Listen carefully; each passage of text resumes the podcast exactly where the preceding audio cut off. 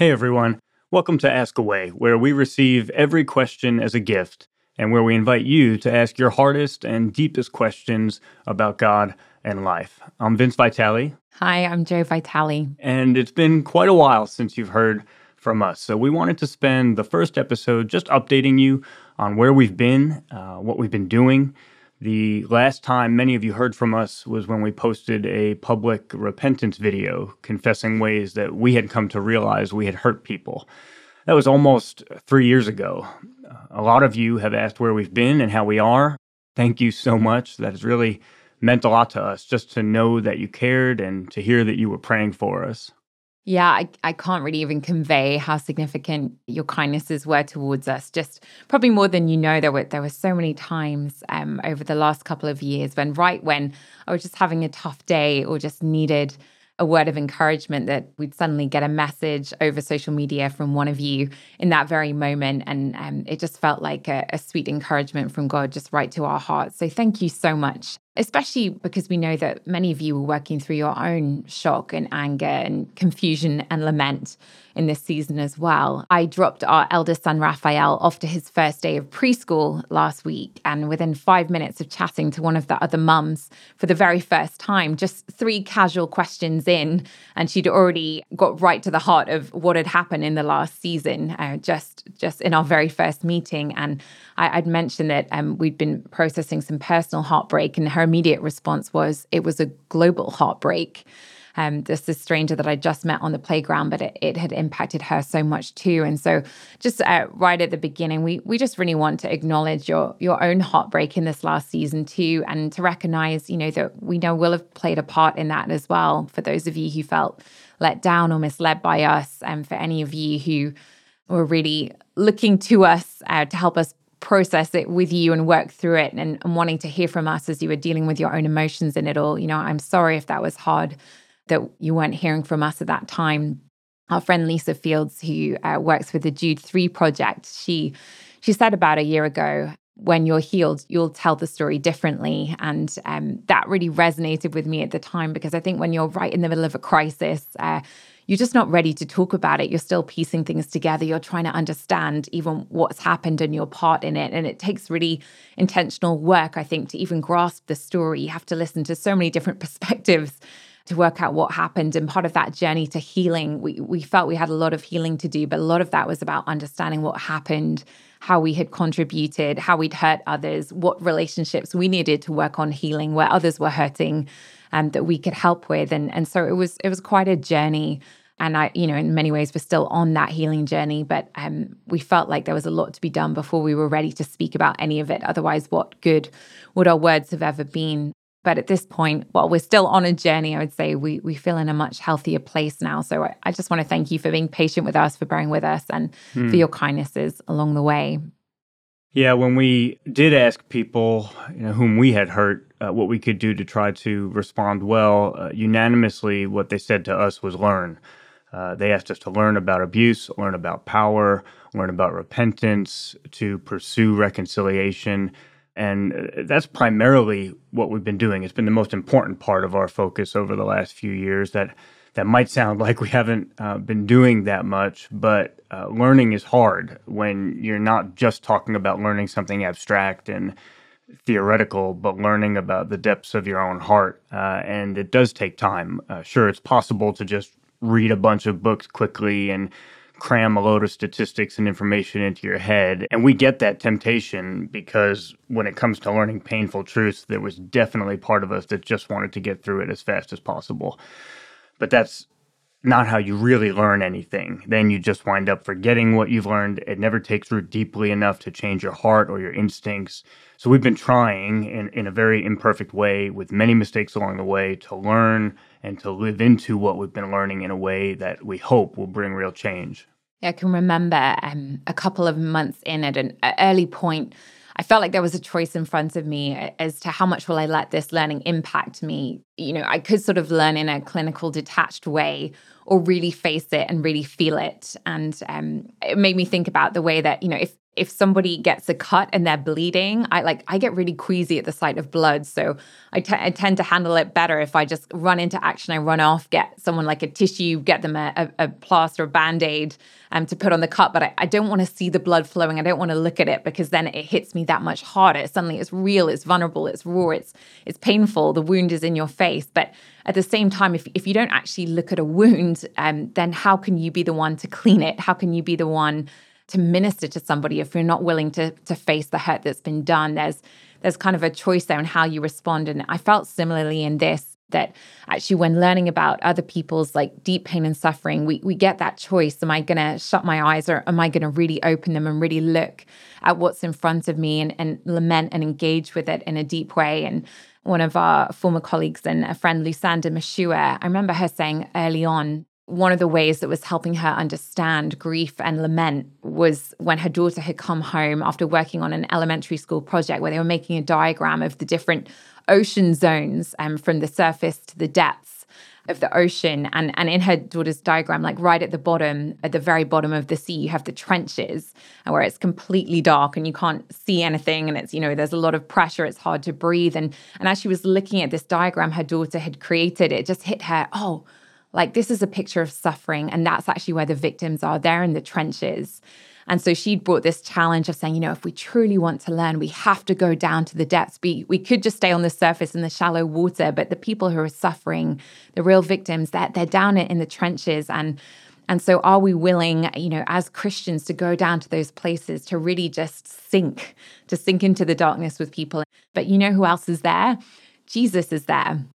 Jesus chooses to go down to the trenches. That's where we would find him. He's down there with the victims. And so we, we felt like we, we were constantly having to, to make that choice to keep choosing, no, I'm going to submerge to the depths because that's that's where the hurt is, that's where the pain is. And and that's difficult because if you go to those places and, and you're learning about people's pain and you're looking at it and you're you're listening to them, then you know if you stay there long enough and you you really open your eyes and really listening, then at some point you really start to see, oh, this isn't detached from me, but there are ways that I've contributed to this suffering as well. You know, are there ways that I've let others sink without offering a hand to pull them out? Or maybe I gave them a push. Maybe part of the reason they're down here is because I pushed them down. And mm. and that's hardest of all actually to learn, to learn that about yourself, to look at the the deep, deep pain that some people are in and realize I'm complicit in this. I played a part. I hurt people that's so hard but it's also that's you know the kind of learning that that really changes you Mm-hmm. And we have been encouraged. You know, a few months ago, we sat down to write down some learning points from this past season. And we thought, you know, be good to capture some of this. Maybe we'll have 10 or so main learning points. And we just very quickly wound up with over 50 things that we wanted to write down. And we just thought we can't ever forget any of these learning points. And that encouraged us. You know, um, we look forward to sharing much more about that, much more of what we've been learning over time. Uh, today, we just want to give more of a very high level overview of some of the main things God has been teaching us. These are just preliminary thoughts. They're not in any way exhaustive. I mean, even the things that we'll mention today, we realize we are still very much in the process of learning. In many ways, we're still in the early stages of this learning journey. We're really aware of that, and there will be deficiencies in our thoughts. But this is also not the only time we'll talk about these things. This is part of our story now. God's approach is never to hide or ignore the hard things in our past. He brings light out of darkness, He brings life out of death. We really believe that. Uh, we've always believed that in, in a general sense, and now uh, we're trusting God for it, I think, in a new way in our own lives. So, what have we been learning about? If we had to summarize it in a single word, that word would be repentance. That might seem like a major downer uh, to some, the idea of spending three years learning about repentance, uh, but actually it's been amazingly encouraging. Painful, yes, but so life giving, such a blessing, perhaps the deepest of our lives. Uh, before this last season, we had not appreciated just how central repentance is to the Christian life. I mean, it was the first instruction out of the mouth of John the Baptist. It was the first instruction out of the mouth of Jesus. Also, the first instruction that Peter gave after the Spirit fell at Pentecost. Uh, we realize that repentance is not just a component of the Christian life. Yeah, I think I had thought about it in that way, maybe subconsciously for a long time. It's not just something you do once at the beginning of your faith or once in a blue moon in really extreme situations. Biblically, repentance is the Christian life. It is how we walk out faith in Jesus day by day. And biblically, repentance is such a gift we realized early on in this process that we had subconsciously thought of repentance as a bad thing, as a punishment or as a form of self harm, beating yourself up or flogging yourself or groveling, uh, or even as trying to atone for your own sins. And, you know, if that were true, if that were the true meaning of repentance, I'd be the first person to tell you stop repenting because only one person can atone for our sins, and it's not us. And that person, Jesus, already did. But the Bible talks about repentance so differently, and we are so thankful to dig into this that it talks about repentance as a gift. Acts 11, verse 18, it says, After the Gentiles first believed in Christ, Peter's telling the story to the Jewish Christians of how the Holy Spirit fell on the Gentiles in the same way that he had done with them. And then it says, When they heard this, they had no further objections and praised God, saying in verse 18, So then, even to the Gentiles, God has granted repentance that leads to life. He's granted it. So it's a gift. And it doesn't lead to punishment or harm or shame or failure or condemnation. None of those things that we fear. Biblically, repentance is a gift that leads to life. And we dug into what the Bible has to say about repentance, and it's quite amazing. According to the Bible, repentance is a gift that leads to all of the following things life, knowledge of the truth, salvation, no regrets. That's a nice way to live with no regrets. Earnestness, readiness to see justice done, Christ's power resting on us, healing, love, God hearing us, forgiveness, purification from sin and unrighteousness, fellowship with God, fellowship with one another, and rejoicing in heaven in the presence of the angels of God.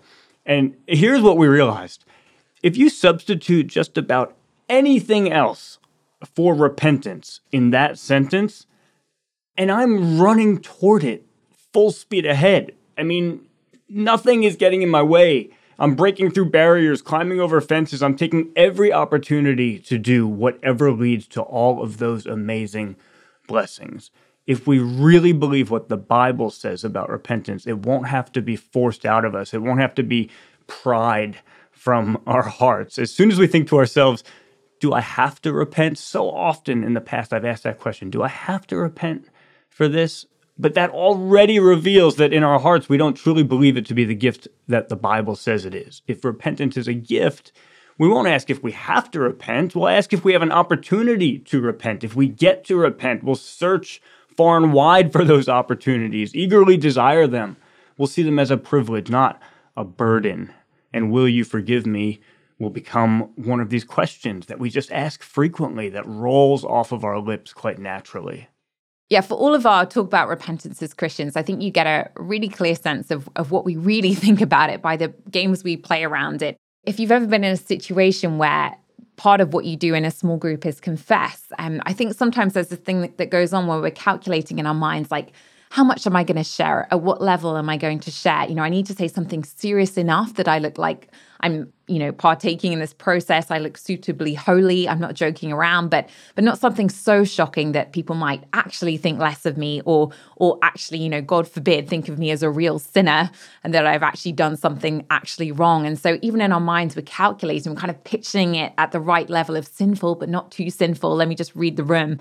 you know, and then when someone else actually does confess something real in a context like that, we're then so quick to jump in and, and rescue that person from what they've said, Oh, you did that. Oh, well, you don't worry. We've all been there. It's totally understandable. It's so human that you would respond and feel that way. And you know, we kind of minimize it. We talk people out of repentance. And and I sit back and I'm like, man, why do we do that? Like, conviction comes from the Holy Spirit. God is doing this amazing work of conviction in someone's heart. And yet we want to jump in and intervene and, and have them step back from it. And man, now I'm just like, oh, let's not save people from repentance. I've done it. I know I've done that with people. And I think the misunderstanding it skews so much of our reading of scripture. I was I was digging into uh, Luke seven a while ago and the story of Jesus at the house of Simon the Pharisee, and um, you know, and the woman who is known about town as a sinner. That is her label. You know, she comes and gate crashes the the dinner party, and and there's this very dramatic scene. And, and there are kind of two ways to look at what happens in that story. We can look at it like Simon the Pharisee, who's judging what she's doing and you know just just making all sorts of assessments about her and he's finding it embarrassing and shaming and he's looking at her behavior and and thinking this is so demeaning and and you can look at what she's doing and think oh this woman is groveling you know look at the way she's she's weeping over Jesus' feet and you know washing them with her hair, his dirty feet, and she's just just kind of hysterical. And you can look at that and think, wow, that's such a demeaning moment. You know, look at what she had to do. She had to lower herself. She basically had to get in the dirt and abase herself in order for God to accept her. You know, maybe if she just like looks desperate enough and, and begs enough and grovels in the dirt, then she can convince him to accept her. But actually, like, that's not what's going on in this story at all this isn't a story about a woman who's trying to make Jesus love her despite everything that she's done. This is actually the response of a woman who is so fully confident that he already does, that he already loves her. And that's what gives her the courage to come running and gatecrash the dinner party before the judgmental eyes of everybody. Because in the sight of God, she's actually so free from shame and judgment that what everyone else thinks of her literally doesn't even matter. And and so, yes, she's crying, but not out of groveling, but with the sheer relief of, of reprieve from a judgment that she she knew she deserved. You know, she washes his feet with her hair because there's no act of service and tenderness she wouldn't offer to this man whose love and grace have already washed every part of her clean. And, and she kisses him and she anoints him because she can't get over a man who's received her like this. And, mm. and so she mm. just can't actually contain her adoration for him. And, and then we have the words of Jesus summing up the scene. He says, You know, she who has been forgiven much loves much. What you're seeing here is a woman loving much because she knows she's already been forgiven. And I just look at that and I think, wow, like groveling and repentance, that they're actually worlds apart. And, and, and so we shouldn't be confusing them. To grovel is to cower in fear. It's kind of waiting for the blade to fall. But to repent is to run full throttle into the open arms of a God who loves you, who welcomes you into his presence, just like Jesus does in this scene with this woman, and, and whose grace washes you clean and ushers you into freedom before you've even got the words out of your mouth. Hmm. Well said, Jo. That's beautiful. Uh, you know, one of the reasons we've become so passionate about seeing repentance as a gift uh, and feel this is so important is because if we see repentance as this terrible thing to be avoided at all costs, then instinctively we won't be willing to see or hear those who have been hurt by us. This is something we've learned about our own hearts. We won't look deeply or listen carefully to where there has been pain and hurt because doing so might risk implicating us in their hurt and thereby force us toward repentance, that terrible thing we're committed to avoiding at all costs. So instead, we'll instinctively keep enough distance, keep a safe distance between ourselves and victims, those who have been hurt, to ensure we're not able to hear them and therefore not able to understand their stories in a deep way. And in this way, you know, we've learned that a commitment to justice relies on a valuing of repentance, or, or maybe to put it another way, our commitment to justice will only be as strong as our valuing of repentance. Uh, that's why we've become so passionate about this. You know, I I did my PhD on suffering. Jo did hers on the value of women. But we've come to realize that if we care about the hurting and if we care about justice, a proper biblical understanding of repentance is absolutely critical. And that's why, you know, if you keep listening to our content, you'll hear us continue to circle back to this and just to keep this theme in view. We just think it's so important. Another reason repentance is such a gift is because it shines a flashlight on your heart. It's a way of inviting God to examine the depths of who we are. And for me personally, one of the things it did was reveal that there were several selfish asymmetries in my heart. Eh, for starters, I am so much better at seeing how others have hurt me than how I have hurt them. I've realized I blind myself to a lot of the hurt that I cause. You know, being in a crisis brought a lot of usually unseen emotion to the surface, but in that was an opportunity to realize that there is far more hurt around me and caused by me than I usually make the effort to identify. I mean, the hurt would have been there either way. I'm so thankful to be less blind to it now. And in the future, I want to be much more sensitive and intentional about that.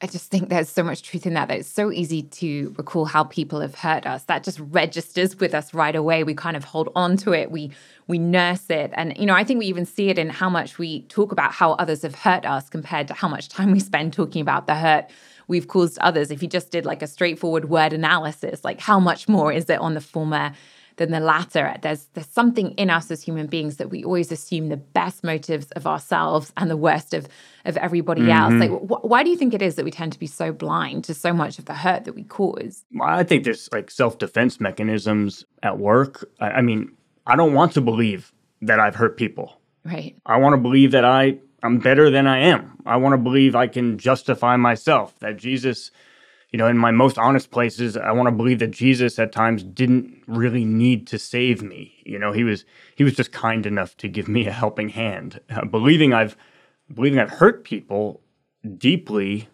and am desperately in need of saving. That's humbling, uh, and my pride fights against that. And also, you know, speaking personally, I didn't want to admit my sin because this was probably the most significant thing for me personally. You know, doing so meant admitting that I had hurt my family. You know, seeing the pain around us, seeing the impact at times on your mental health, Jo, fearing the long term consequences for you as my wife and for our family. I think that was by far the hardest part for me, coming to terms with the fact that I hurt my family, not other people, not those people over there, uh, but me. I hurt the people I love most and who depend on me most. And now, you know, of course, that is the truth of what I believe as a Christian. Uh, I sin, and my sin affects everyone closest to me. In some ways, I shouldn't be surprised by that. Only God is ultimately dependable, not me. Of course, I believe that theoretically and theologically, but this has been a process of coming to accept in a much deeper way uh, what I already knew to be true. You know, I think sometimes we tend to think of belief as weaker than knowledge, uh, but uh, biblically, I think maybe it's the opposite. You know, trying to walk out repentance confronted me with questions of whether I really believe what I know. Like God was challenging me. You have been preaching the gospel of sin and repentance and salvation for years. You know it, but do you really believe it? When push comes to shove, do you trust that gospel in your own life and in the life of your family? Yeah, that is so real. Like the temptation to to run from it when when you see the damage that's been done. You know, when we're speaking about going down to those trenches, when you're when you're in the trenches and you're looking at at people's hurt and, and and, starting to see the extent of it, and, and and there's that feeling in you of like ah, like if I am complicit in any of this, it might just kill me. Like that, which shouldn't be a surprise because, you know, sin is deadly. Like sin is actually death to us. Um, and it's necessary, isn't it, as part of the Christian life that actually you can't move forward without looking your sin in the face and recognizing, ah, there is a death that I deserve for the things that I have done. And, and it is that serious. And yet at the same time, that's like the hardest thing in the world. But but it's also the most powerful thing in the world because, you know, just like if somebody's had a, a near death experience, if, if you come so close to dying, but then you survive and you live, you're suddenly like so much more appreciative of the fact that you're alive, you're mm-hmm. breathing. You know, right. suddenly like every day is like, miracle again. You're waking up and you're like, I can't believe I get to be here. Let me hug my family. Let me be there for my children. Let me live in the present. Let me make the most of this brief gift um, that life is. And I think it's the same with sin. Like it's the hardest thing to face and be like, oh no, I did that. I am complicit. Like I caused genuine hurt to people.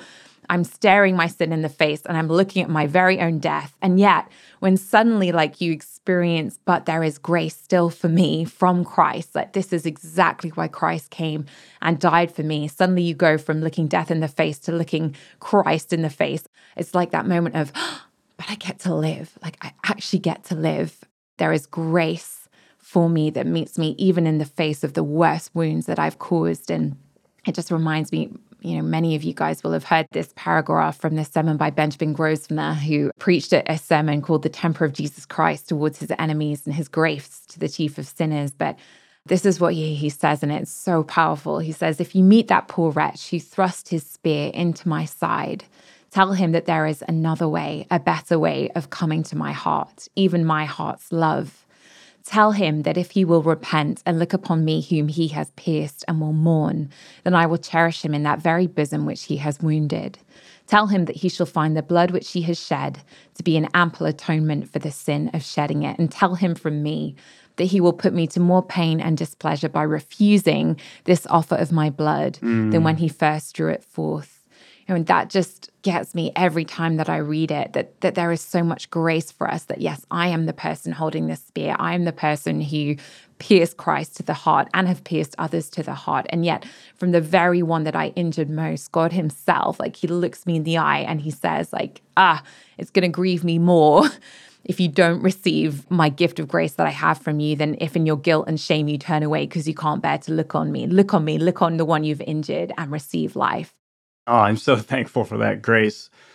And once I stopped fighting reality uh, and and embraced repentance, once I you know stopped trying to search everyone else's heart and uh, invited God to search mine, it quickly became obvious that I had plenty to repent of. You know, sometimes when someone had felt hurt by me, I would sit down at a table with a blank sheet of paper, thinking I had nothing to apologize for.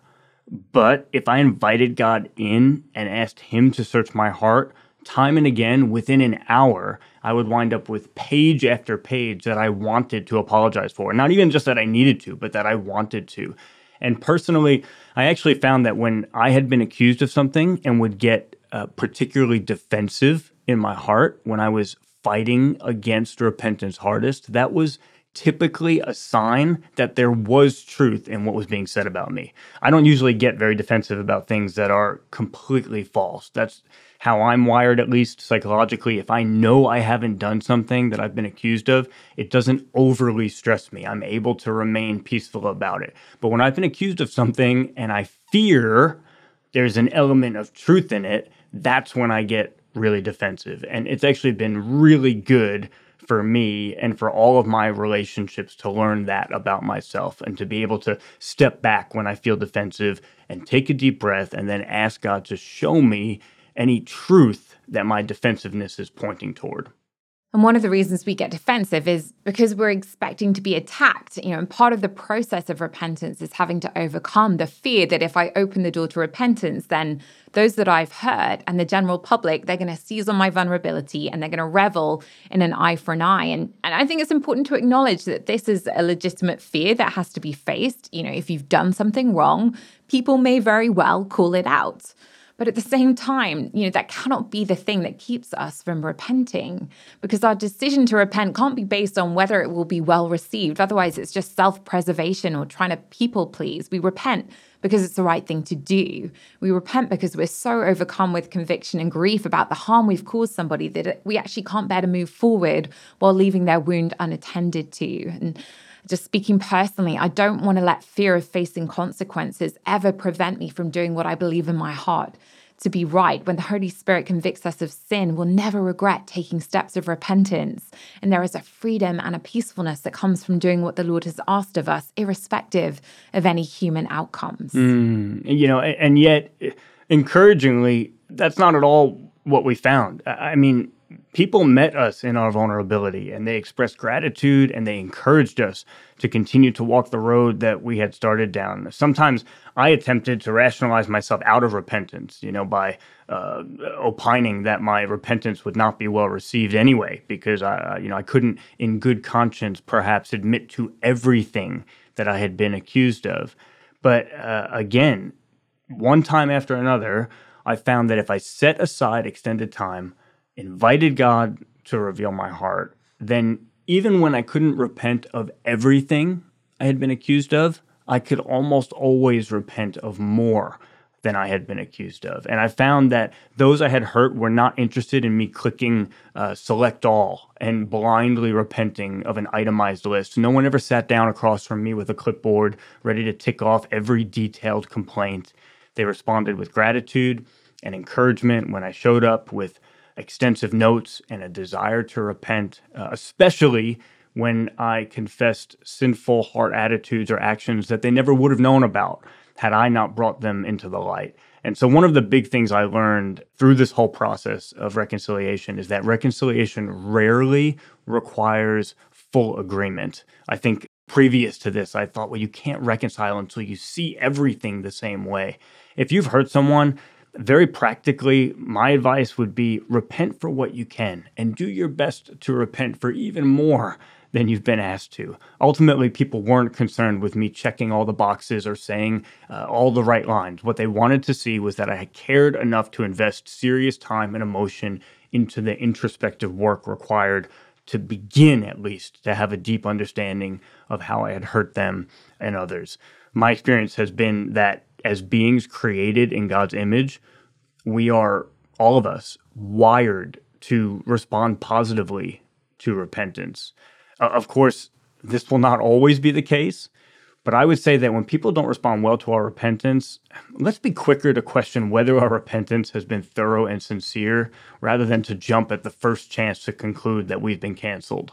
Uh, biblical repentance, I believe, is stronger even than any cultural instinct to cancel, far stronger, in fact. That's been our experience. Uh, and I'm inclined to think that sometimes people who don't believe that are, are ones who have not put it to test. So put that to test. Go to the people that you have hurt. You may very well be very pleasantly surprised because God has wired us to respond well to repentance.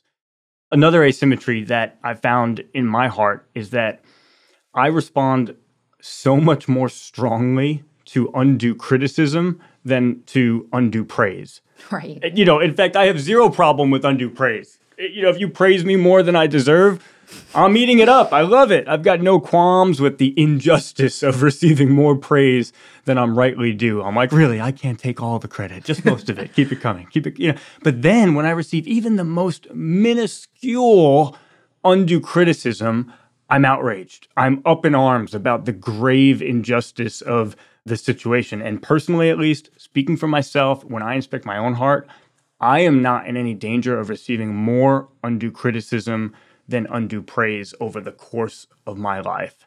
Because so often I have found ways to let people know all the wonderful things that I have done. And I've made sure to keep hidden some of the thoughts and feelings and actions that would make me look bad. I've come to find it really convicting that this was opposite for the apostles. Like in, in Acts 14, after Paul healed a man, the crowd starts shouting, The gods have come down to us in human form and they started calling Barnabas Zeus and Paul Hermes. I would have been swelling up with pride, but Paul and Barnabas immediately tore their clothes and rushed into the crowd yelling, Stop! We are only human like you. This was not us. It was God who did this. You know, I always want people to think more of me, but Paul and Barnabas, we see the same with Peter and John in Acts 3. They were far more concerned about people thinking too much of them than thinking too little of them. I decided at some point, you know, probably a couple of years ago, that I never want to respond to a criticism or an accusation in a way that communicates that I am better than someone thinks I am. You know, that's not honest. It's bad theology. It's not what I believe theologically. I'm worse than you think, not better. And that's why I need a savior who's better than any of us could ever possibly imagine. Yeah, I think this goes so deep in all of us. Like, the ridiculous lengths we go to to present ourselves as better than we are. I mean, we've been married like 14 years now. There's not a lot that Vince doesn't know about me. And yet, still, sometimes I will catch myself trying to pretend that I'm better than I am if I do something wrong. You know, instinctively, I'm still scrambling for excuses or trying to put some clever interpretation on my motives that make them look better than they really were. And it's like, man, I'm, I'm 36 years old, but I'm still acting like the toddler with the cookie crumbs around my mouth, denying that I ate the cookie when it's like, Jo, like, the crumbs of that. Like, let's just stop pretending. And yeah, it was probably me that ate the cookie. Though, yeah, usually it's you who eats the cookie, but I've probably done something much worse. But you know, there's just this thing in us, and and, and at the end of the day, it's just so fear based, isn't it? Oh, if this is true of me, if I actually admit I did that, then then that means, you know, not that I that I just did a bad thing, but we always turn it into identity. I am a bad thing, that I'm not as good as you thought. Mm, then you're right. going to think less of me, then you won't love me and you'll take your love away and I'm going to be abandoned all alone forever. And you know, it's just like we go down these spirals of just not believing. It's like you said, we know the gospel, but not believing the gospel. Mm, yeah, we're, we're we're certainly works in progress, but I'm, yeah. I'm so glad to be on this journey with you, Jo. Yeah, even though you eat all the cookies. um, one more asymmetry, a third asymmetry that uh, I found in my heart was that I loved corporate responsibility when things went well, but I hated it when things went badly. I love corporate responsibility when things go well. The Olympics, the Olympics come around, the medal rankings on TV. If America's up there, you know, on top, sorry, Jo, but if America's up there on top, like I'm excited, you know, I'm like, we're winning. We we are winning. I love owning things when things go well. You know, my my dad and I are uh, New York Yankees fans. Um, sorry if I, if I just lost half of our listeners. There's a long story to that. Uh, it's something that we love to do together. Follow follow baseball, and when we have a great game, I get on the phone with my dad, and it's all we won and we this and we that. I like the off-season moves we made. We really have a good shot this year. I mean, you know, if you could hear us. There's such a sense of ownership in my voice. You'd think I was batting third or that I like own part of the team. But then, as soon as the Yankees start losing, I'm like, look at this mess. They don't know what they're doing. Where do they find these guys? They need to get their act together. And, you know, these more trivial examples, like they help to reveal the truth about our hearts. Yeah, because it's not a laughing matter when we're not talking about, you know, just trivial things, we're talking about people in in serious pain. I needed to be as willing to accept corporate responsibility for failures as I was for successes. That's part of being a leader. And as much as I wanted to run from any responsibility and just find a cave somewhere to get away from everything, there's a real problem when we embrace responsibility when things go well and then immediately wash our hands of it when things go badly. That lacks integrity. That's not who I want to be. Yeah, I think one excellent sign that you bear some corporate responsibility or complicity is if you feel undue relief at not being the one who has to deal with a problem. I can remember feeling this way at one point.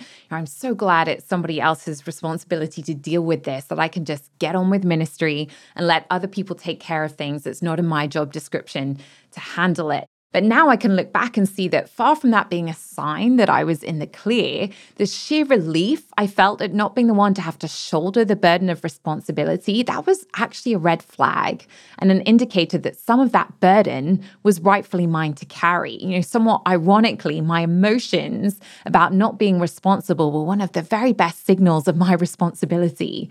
They were a sign that I'd contributed to the hurt or been complicit in ways that actually I hadn't yet consciously acknowledged. Mm. Mm.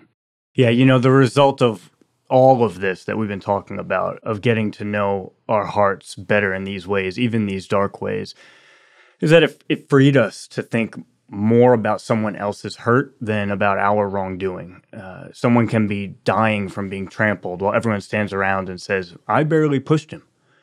And then no one takes responsibility because our eyes are fixed on ourselves. We care more about being right than about helping those who have been wronged and who have been hurt. But that's self focused rather than other focused.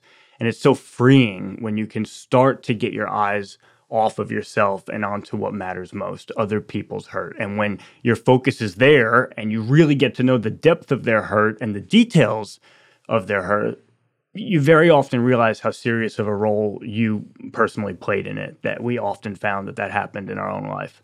And uh, I think one of the things we've learned is that the best way to appreciate our sin for what it is is not to stare at it or think about it in our heads over and over, but to engage directly with the people who have been hurt and to learn from them.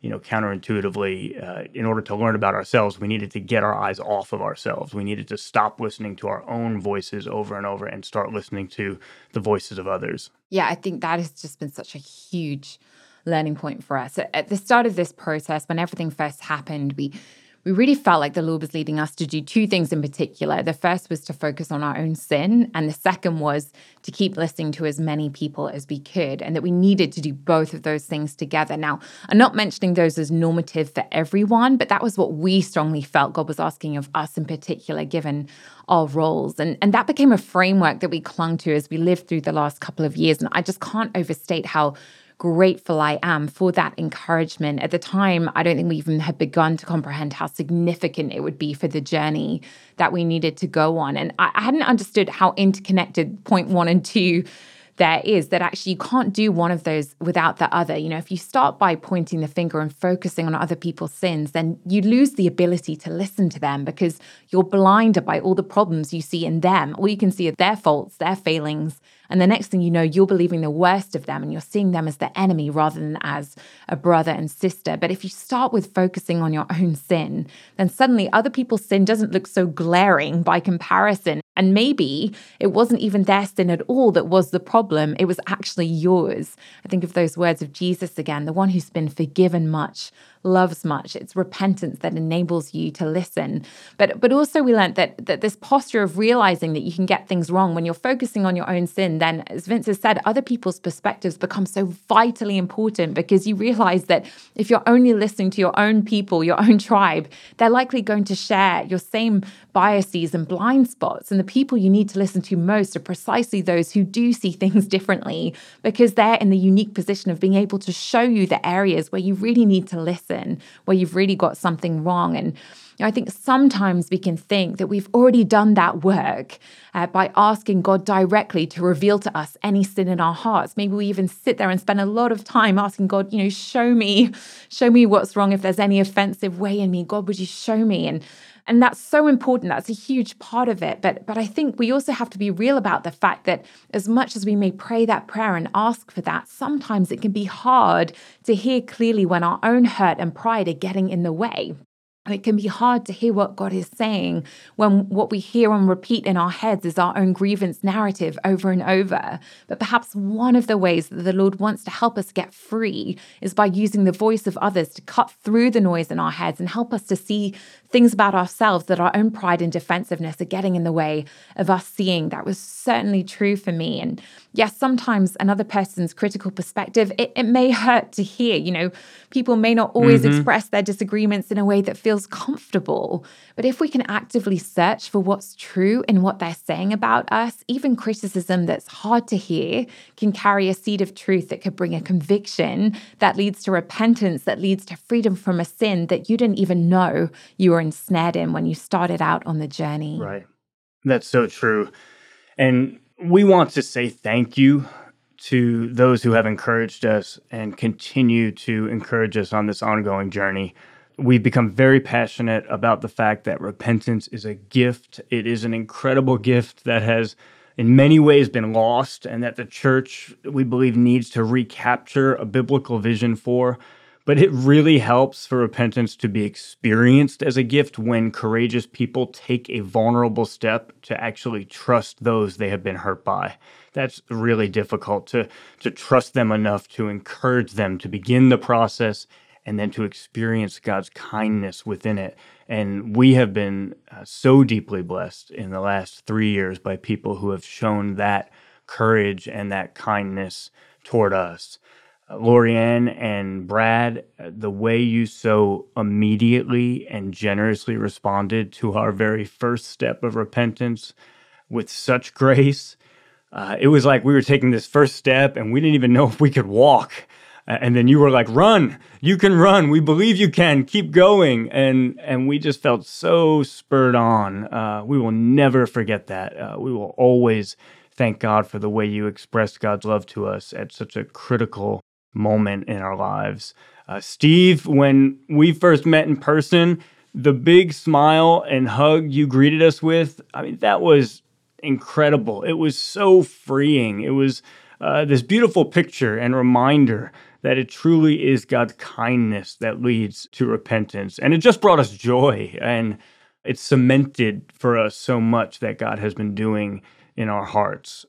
Carson, the the tenderness of our meeting when we got together in person and the willingness with which you received my words of confession. Uh, you know, you took what could have been a shaming experience and you helped to make it one that I'll always look back on with deep gratitude. And then receiving your family's Christmas card the next Christmas, that was actually a really significant marker for us. It might have not seemed like a particularly big thing, but we saved that card and I still look at it regularly. And uh, it has been a wonderful reminder that God is faithful and his heart is for reconciliation. And if we are willing, he will provide. Ruth, we are so grateful to you, even when we faltered in the early stages of walking out the process of repentance with you. You didn't give up on us. Uh, you remained willing to sacrifice a great deal of time, energy, uh, emotion, into a three year and ongoing process of restoring a relationship. I mean, that has been such a gift. Thank you for choosing the courage to engage with us in this way, even when at times uh, I'm sure it has been exhausting. We have learned an enormous amount about ourselves and about God's heart from our time together. I truly believe that time with you is some of the most important time we have spent over the last three years, and we're so thankful for it. Walking out repentance step by step uh, is painful. It's time consuming. Uh, we do want to be honest about that. Uh, we would advise anyone not to start the process until you are ready to make that sort of full commitment. But in the same breath, Jo and I would hasten to add it is so worth it. When you sit down for dinner with people you never thought would want to be in your company again, and the instinctive smiles and encouragements reveal a new depth of relationship, you know it is absolutely worth it. All of the people who welcomed our repentance gave us one of the greatest gifts one can ever receive the opportunity to taste in the reconciliation of a human relationship the ultimate goodness of reconciliation with God. And this has had a profound impact on us. I have never been so eager to live out my relationship with God. I've never been so committed to reconciliation within my family. I've never been more invested in seeking reconciliation within myself concerning uh, the fears, the selfishness, the selfish ambition, all the things that keep me from loving as I should. I mean, far from being a punishment or an act of self harm, I can honestly say that the repentance of the last few years has been one of the most valuable, you know, and in that sense, the best experiences of my entire life. Yeah, we have a two year old and a four year old in our house, and um, their favorite book in this season has been uh, we're going on a bear hunt. Like everywhere we go, we have to chant the whole thing, and strangers are always looking at us. It's kind of adorable watching them sing it as we march along. But for those of you who don't know it, um, these kids have to cross through all these different obstacles on this journey that they're on. And every time they come up against a new one, the, the, the refrain that they say over and over is, you can't go over it. You can't go under it. Oh no, you've got to go through it. And uh, that is, it's maybe silly, but that is the chant that I hear in my head over and over again when I think about repentance. And that's how it originally, you know, originally when we first started coming up against obstacles and and, and things that we had to to engage with on this journey of repentance, part of my emotion initially was like, oh no, we've got to go through it. There's no other way. Like we've got to go through it. But but over time, over the last couple of years, that emotion has changed so much for me from one of, oh no, we've got to go through it to, oh wow we get to go through mm, it. like, yeah, oh yeah. wow, we get to go through it. And and it's just really hit home for me that because it's Christ um, who has made a way for us, there actually is a way through. We don't have to come up against barriers in relationships and say, "Oh, that's the end." There's there's no future. There's no hope. There's no way forward here. We get to go through it through repentance, and and as we get to go through it, uh, because Christ has made that way, then we finally, you know, as you come through, you get to step into freedom on the other side, and you're walking with the people who you're in restored relationship with. They're traveling with you, and then as you get to the other side, you find Christ is already there there and he's waiting for you. And that is just the most unbelievable gift that I think any of us could ever receive. Mm. There's so much more we look forward to sharing with you over time. You know, for now, we'll just leave you with a wonderful biblical promise. Uh, it's from First John chapter 1.